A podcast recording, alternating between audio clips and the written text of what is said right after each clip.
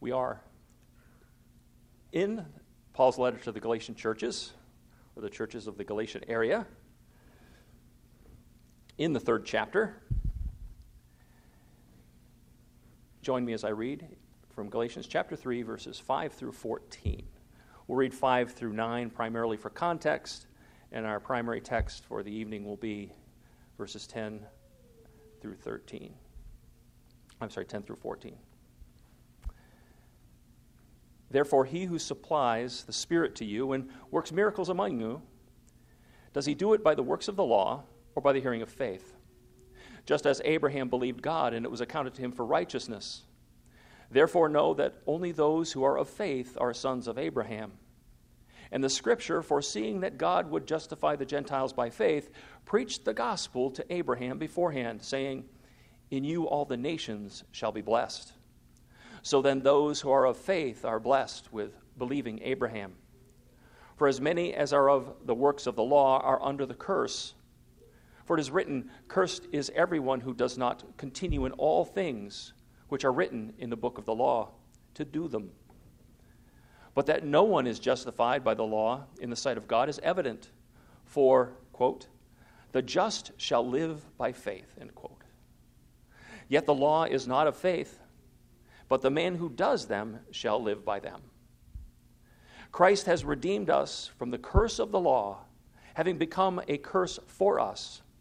For it is written, Cursed is everyone who hangs on a tree that the blessing of Abraham might come upon the Gentiles in Christ Jesus, that we might receive the promise of the Spirit through faith. Let's pray.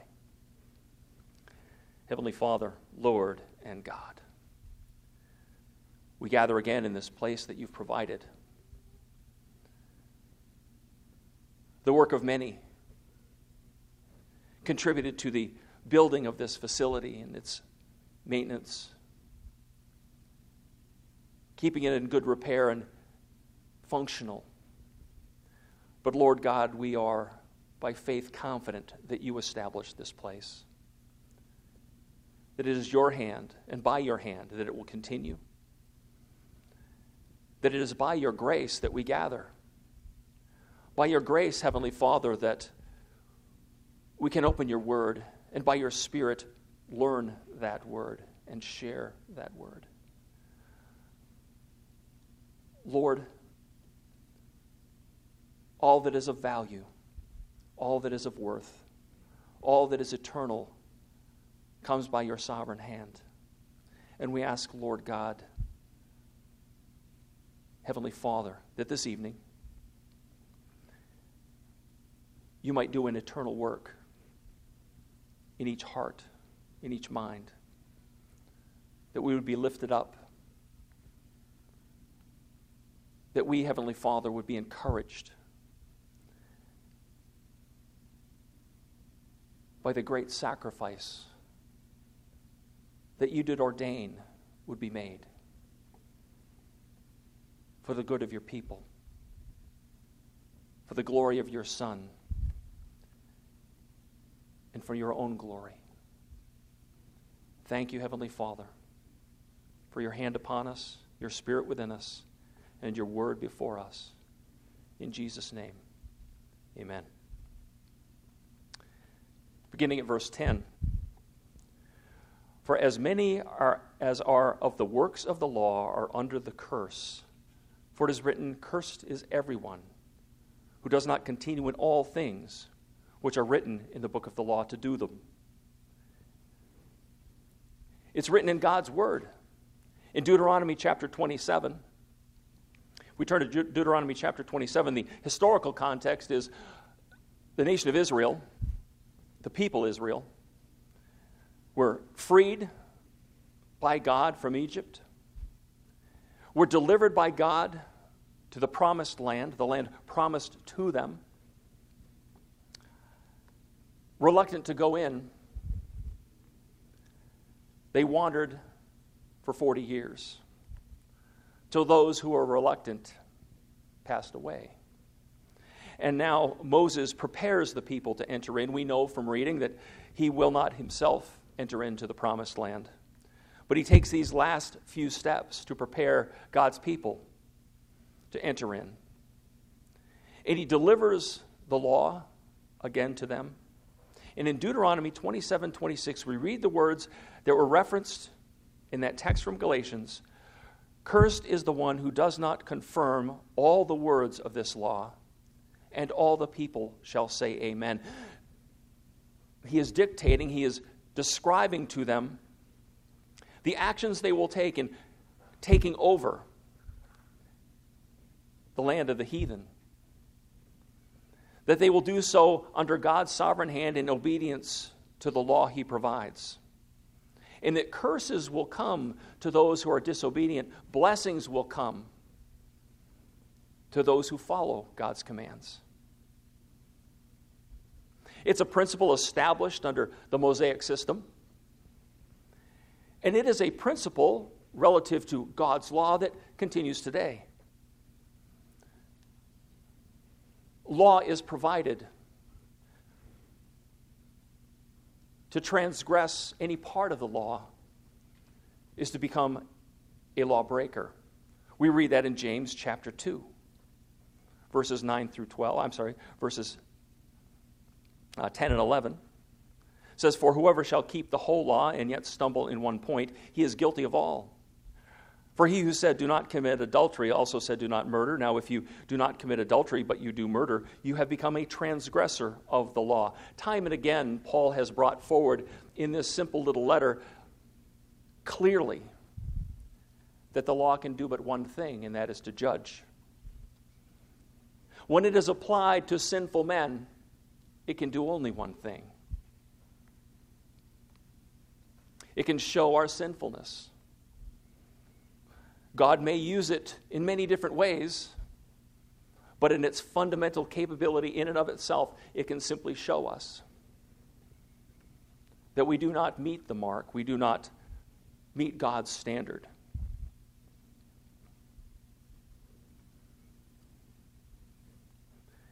Verse 11 in Galatians 3 says, But that no one is justified by the law in the sight of God is evident, for the just shall live by faith. The byword of the simple epistle justification, declaration of righteousness, assigning one as righteous comes only through faith. Faith in the true God, faith in his promises. Time and again, the Apostle Paul says, it's not of works, it is of faith. And we've learned since we started studying this epistle again that it has always been that way. It has never, righteousness has never come by the law, but always by faith. In fact, the, the declaration that the just shall live by faith comes from one of the minor prophets from the book of Habakkuk, the first words penned where it said, The just shall live by faith, in so many words in the second chapter. But it became a byword in the New Testament. We see it here in Galatians. Paul wrote it to the Roman church, the church in Rome, in the first chapter of his epistle. And the author of Hebrews declares the same the just shall live by faith. Verse 12. Yet the law is not of faith, but the man who does them shall live by them. Sometimes Paul, much like other theologians, keeps saying the same thing in subtly different ways to make sure that we don't misunderstand and that the point is driven home. The law is not of faith, but God's word declares the man who does them shall live by them. That's a quote from the 18th chapter of Leviticus. I, get, I, will read that portion, I guess. Leviticus 18, verse 1 says, The Lord spoke to Moses, saying, Speak to the children of Israel and say to them, I am the Lord your God. According to the doings of the land of Egypt, where, that, where you dwelt, you shall not do. And according to the doings of the land of Canaan, where I am bringing you, you shall not do, nor shall you walk in their ordinances. You shall observe my judgments and my, my ordinances to walk in them. I am the Lord your God. You shall therefore keep my statutes and my judgments, which if a man does, he shall live by them. I am the Lord.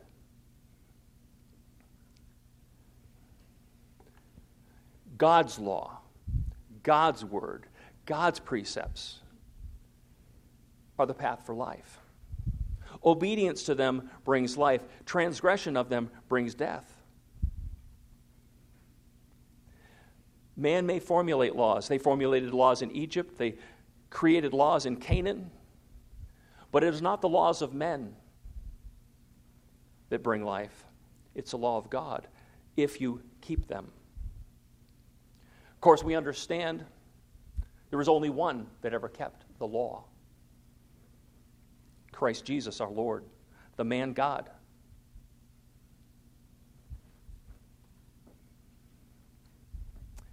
And it's his righteousness, his obedience that we must look to. Again, verse 12 Yet the law is not of faith, but the man who does them shall live by them. Again, enforcing and reinforcing, not of the law, but of faith.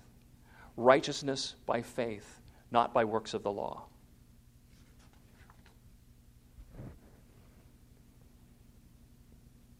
Even declaring that if righteousness, if justification could have come by the law, then Jesus died for nothing, for no good reason. But again, it was not possible through the law.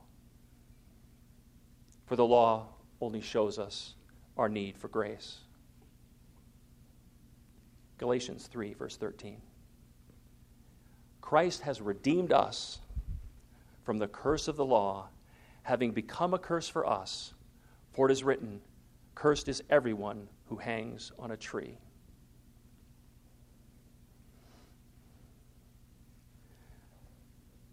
Cursed is everyone who hangs on a tree. That's written. Turn to Deuteronomy chapter 21, if you would, please. Just to validate, just to see this reference. Christ has redeemed us from the curse of the law, having become a curse for us, for it is written, Cursed is everyone who hangs on a tree. Pointing back to Deuteronomy 21, verses 22 to 23.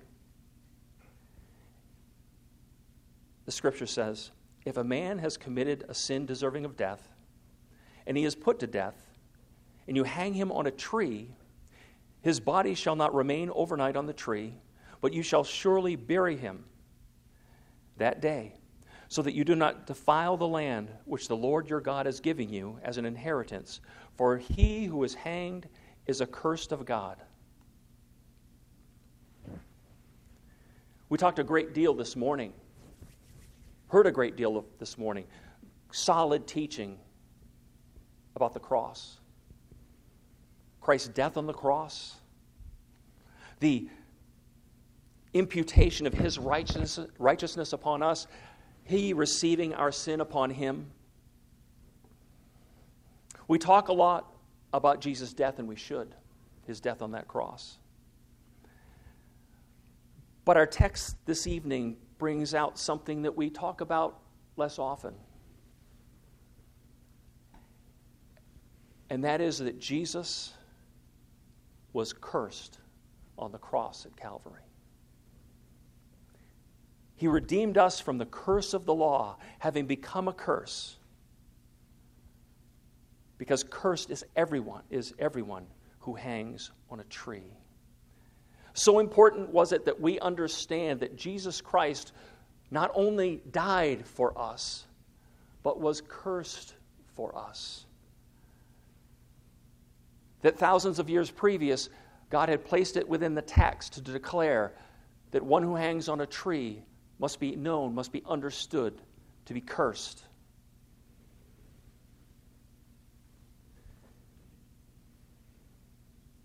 And we must come to grips with the notion, the concept, the understanding that this Jesus who is perfect, this Jesus who did no wrong,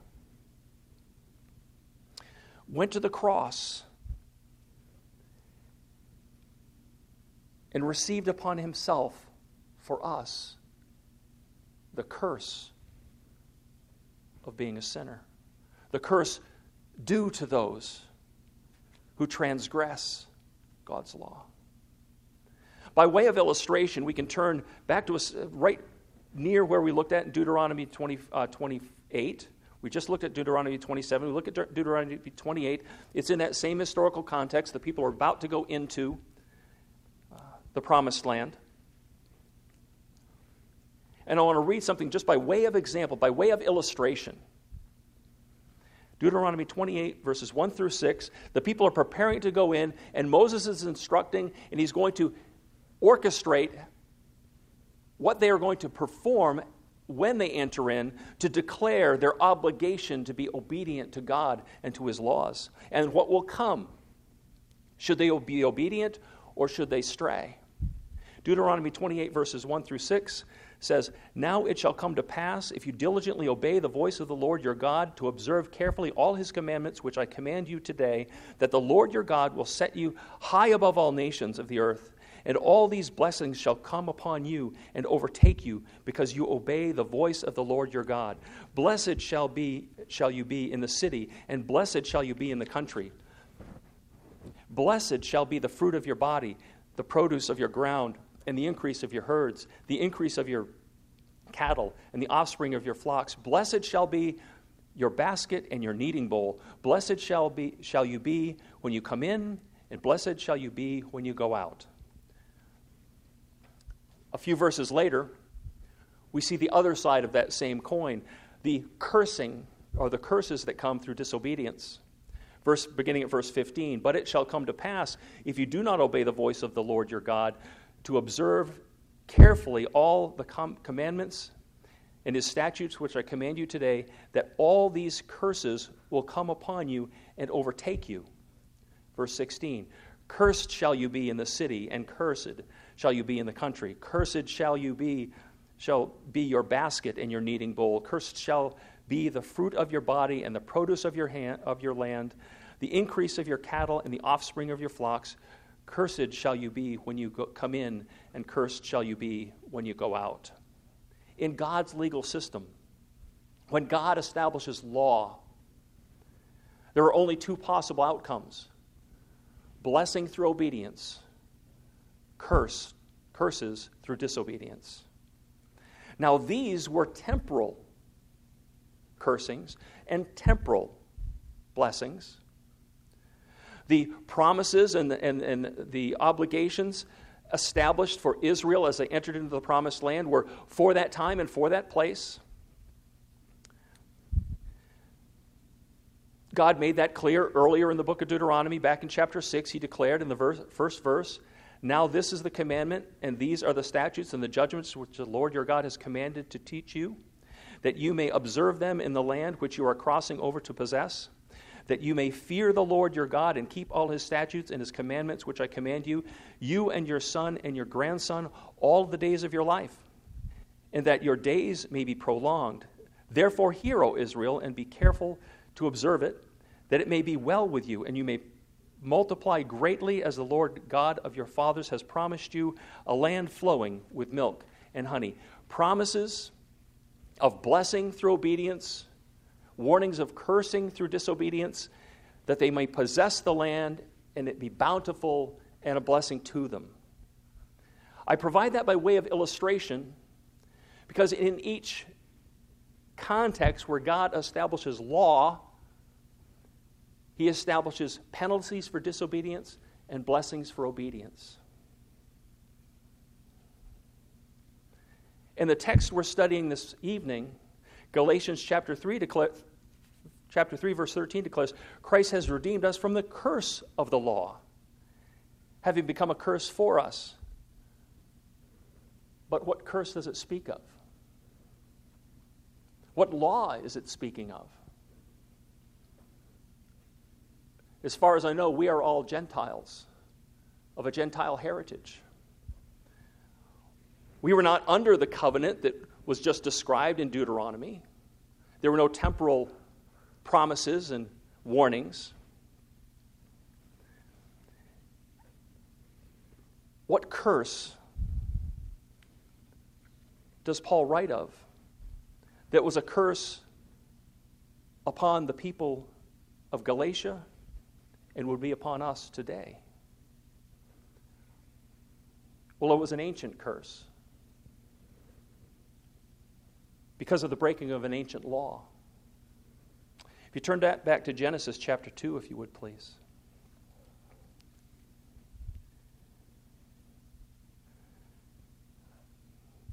As soon as God created man, he established a legal system. He established a simple law. To place before his creature, to place before his creation created in his own image, that he would have a choice. It would be obedience and blessing, or disobedience and a curse. Genesis chapter 2, verse 16 Of every tree of the garden you may freely eat, he said to Adam. Of every tree of the garden you may freely eat. But of the tree of the knowledge of good and evil you shall not eat, for in the day that you eat of it, you shall surely die. And of course, we read later that he certainly did eat. That simple, some theologians call it an arbitrary command. We would like to believe that we would do better under such circumstances. But God, God's word makes it clear it would be no such thing. But He made this simple command be obedient to me, or the curse shall come. And of course, Adam disobeyed. And then God declared to Adam, chapter 3, verse 17. Then to Adam he said, Because you have heeded the voice of your wife and have eaten of the tree of which I commanded you, saying, You shall not eat of it, cursed is the ground for your sake. In toil you shall eat of it all the days of your life. Both thorns and thistles it shall bring forth for you and you shall eat of the herb of the field. In the sweat of your face you shall eat bread, till you return to the ground, for out of it you were taken, for dust you are, and to dust you shall return. It will be a life of toil, a life of difficulty, and a life with an end.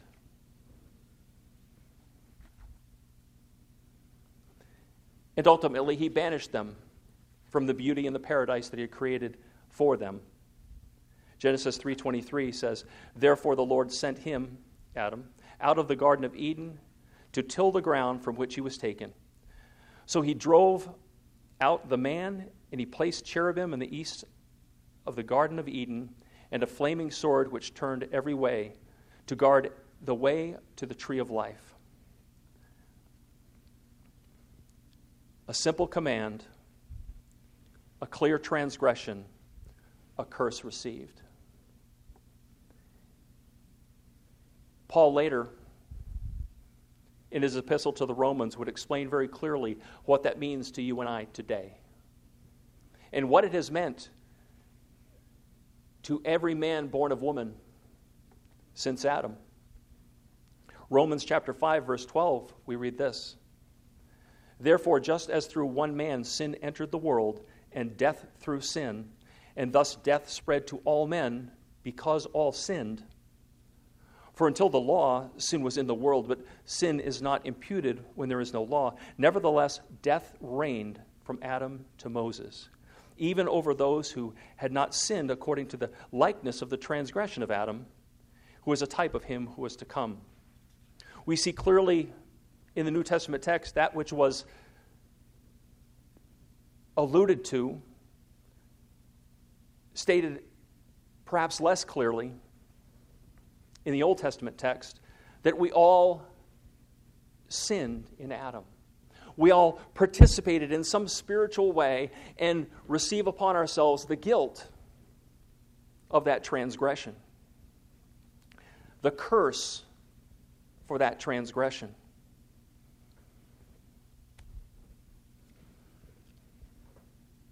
But we learned recently that God provided a means by which that transgression could be forgiven. And it was through faith. It was never through obedience to the law, for obedience was not possible, but it was always through faith. Abraham believed God. Abraham had faith, and it was imputed to him, it was credited to him as righteousness. Even as God established the, the legal covenant, the law covenant in Moses, the Abrahamic covenant, the Abrahamic promise continued to move through redemptive history, and men through faith trusted God in His grace for salvation, for justification, for their righteousness.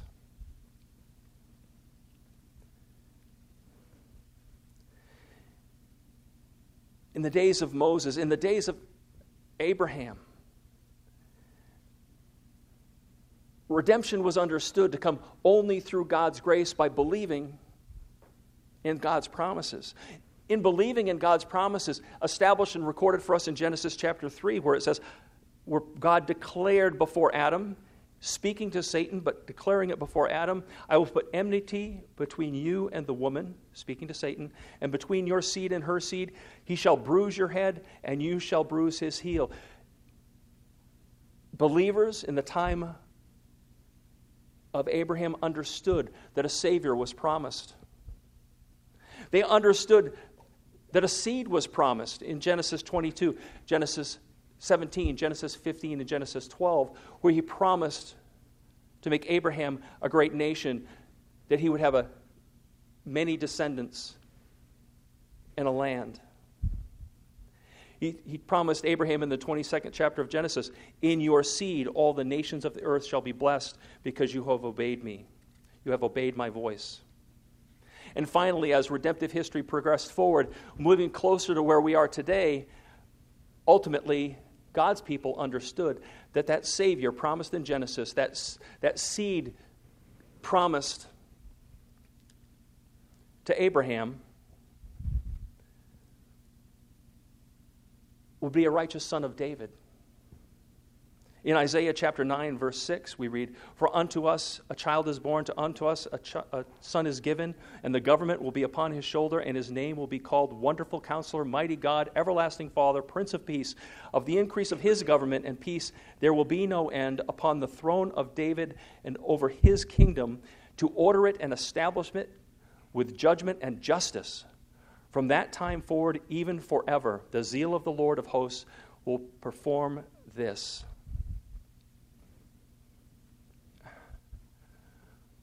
But what do these have to do with the curse? What do these have to do with our redemption? You see, when Paul declares in Galatians chapter 3, Christ has redeemed us from the curse of the law, having become a curse for us, he is declaring that the redemption promised in the past, described throughout redemptive history, maturing under the new covenant, under the new covenant in Christ, would reveal to us that the promised Savior of Genesis 3, the righteous Son of David, described in Isaiah, the promised seed of Abraham in Genesis 22, 17, 15, and 12 would be our Redeemer and would have to die for the sins of his people. Because he is to redeem them from the curse upon them. To set aside the curse and to bring forward the blessing, redemption is needed from the curse of the law. Jesus, the eternal Son of God, would step into history as the kinsman redeemer of his people. A quick read in Leviticus chapter 25, we can see one example of the kinsman redeemer. Pastor this morning described that Jesus was to be the first fruit of many brothers, of many kinsmen, because he would redeem a people through his atoning death, through his sacrifice, and through receiving upon himself the curse that is our due. Leviticus 25 25 says, describes a process by which, under the legal system at the time, a relative could fulfill the debts of a brother or cousin. Leviticus 25 25 says, If one of your brethren becomes poor and has sold some of his possession, and if he is redeem, his redeeming relative comes to redeem it, then he may, if he chooses to, he may redeem what his brother sold. They had a system for the same, accomplish the same thing through slavery, the sale of property. The kinsman redeemer could pay the debt. The kinsman redeemer could pay the debt, but the debt, the debt had to be paid in total. That's why Galatians 3:13 says, "He's redeemed us from the curse of the law, having become a curse for us." He did not simply die, which seems like it, it, it would have been enough. He received upon himself the curse the eternally beloved one, the one that God's word declares he delights in, the one who spoke when Jesus was baptized, saying, This is my beloved Son in whom I am well pleased. In Jesus' transfiguration, he, God declared, This is my beloved Son in whom I am well pleased. Hear him. The Father loves the Son and has loved the Son eternally and perfectly. That eternally beloved Son.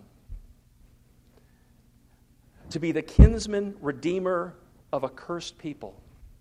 To bring to them the grace declared and promised to Abraham, to David, and to us today.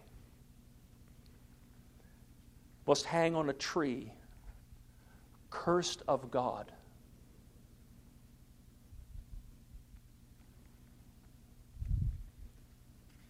cursed. Not cursed in some fantastical, superstitious way like we see on television shows or in books. Judged, condemned, and in a sense cast off by the God who is his Father, who loved him eternally.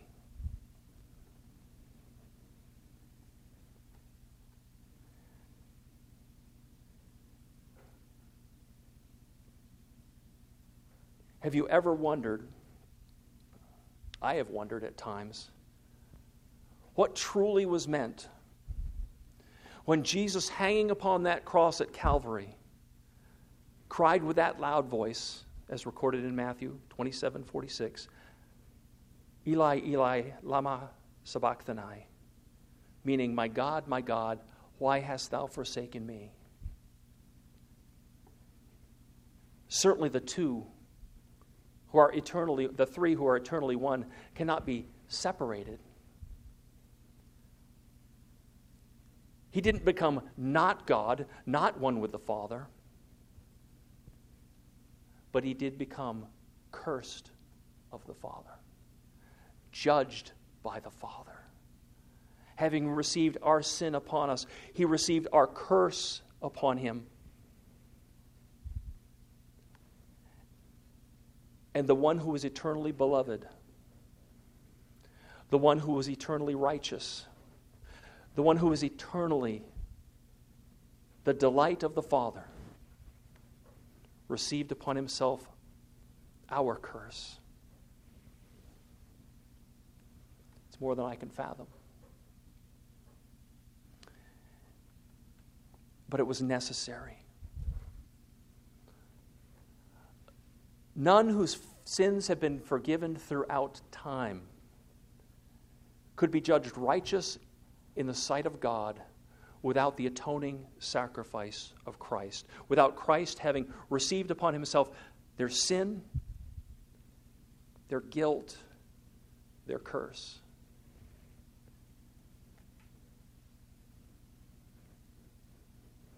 Our debt would not have been paid on the cross at Calvary if he had not received our curse upon himself. And if you want something to marvel at through the coming week, Christ has redeemed us from the curse of the law, having become a curse for us. For it is written, Cursed is everyone who hangs on a tree. Christ has redeemed us from the curse of law, having become a curse for us, that the blessing of Abraham might come upon us, the Gentiles, in Christ Jesus. Jesus Christ the eternal beloved, the eternal delight of God the Father, took our curse upon himself that we might be blessed. That we might be blessed.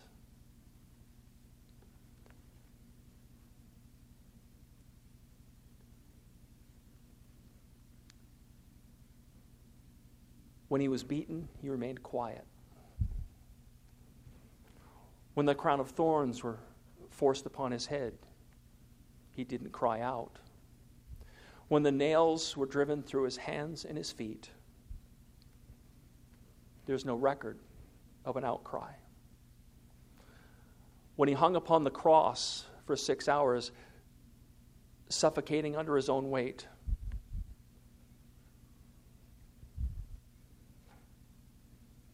the scripture records no outcry. But when he sensed being forsaken by God, he cried out and then gave up his spirit.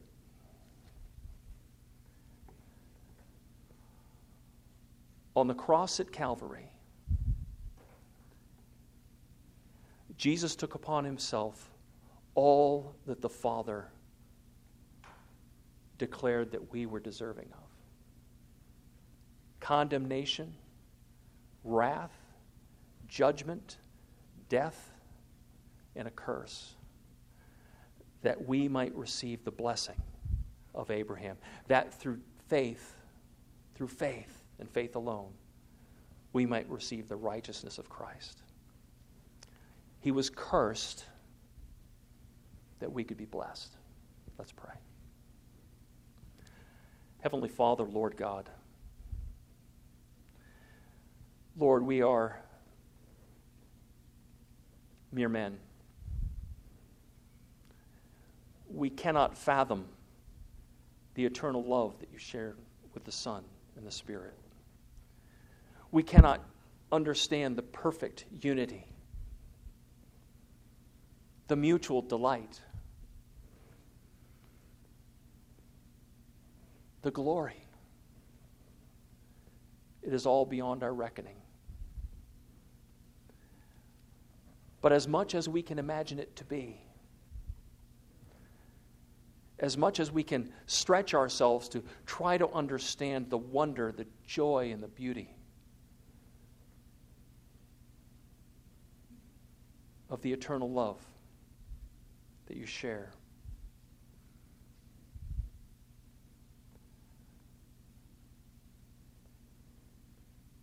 we consider that and weigh it, Lord, against the love that loved us enough to send your Son, that he would hang on a cross, that he would bear your wrath, that would, he would receive upon himself judgment and a curse all so that we, Lord, might be blessed. And more than might be blessed, Lord, would be blessed. Lord, keep us mindful, Heavenly Father, of the price that was paid for us beyond reckoning. A price, Heavenly Father, paid by a Father who loves in a Son who obeyed, and a Spirit who works all things. Lord God, we are in awe. Accept, accept this, Heavenly Father, our insufficient gratitude, our insufficient wonder but all the wonder, gratitude, and love that we have, Lord, we lift it up to you. In Jesus' name, amen.